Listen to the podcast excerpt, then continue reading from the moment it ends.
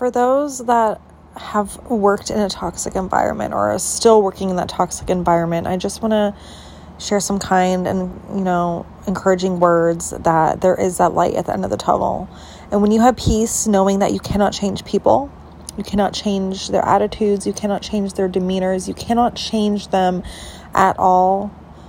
That's when you have peace, knowing simply that, and that what you can change is jobs in another environment.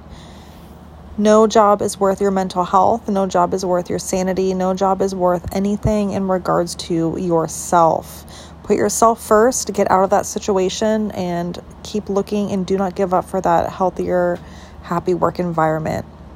Just know that those places are out there. Not everybody is going to have that toxic workmanship, and the key is to just never give up and know that it is out there.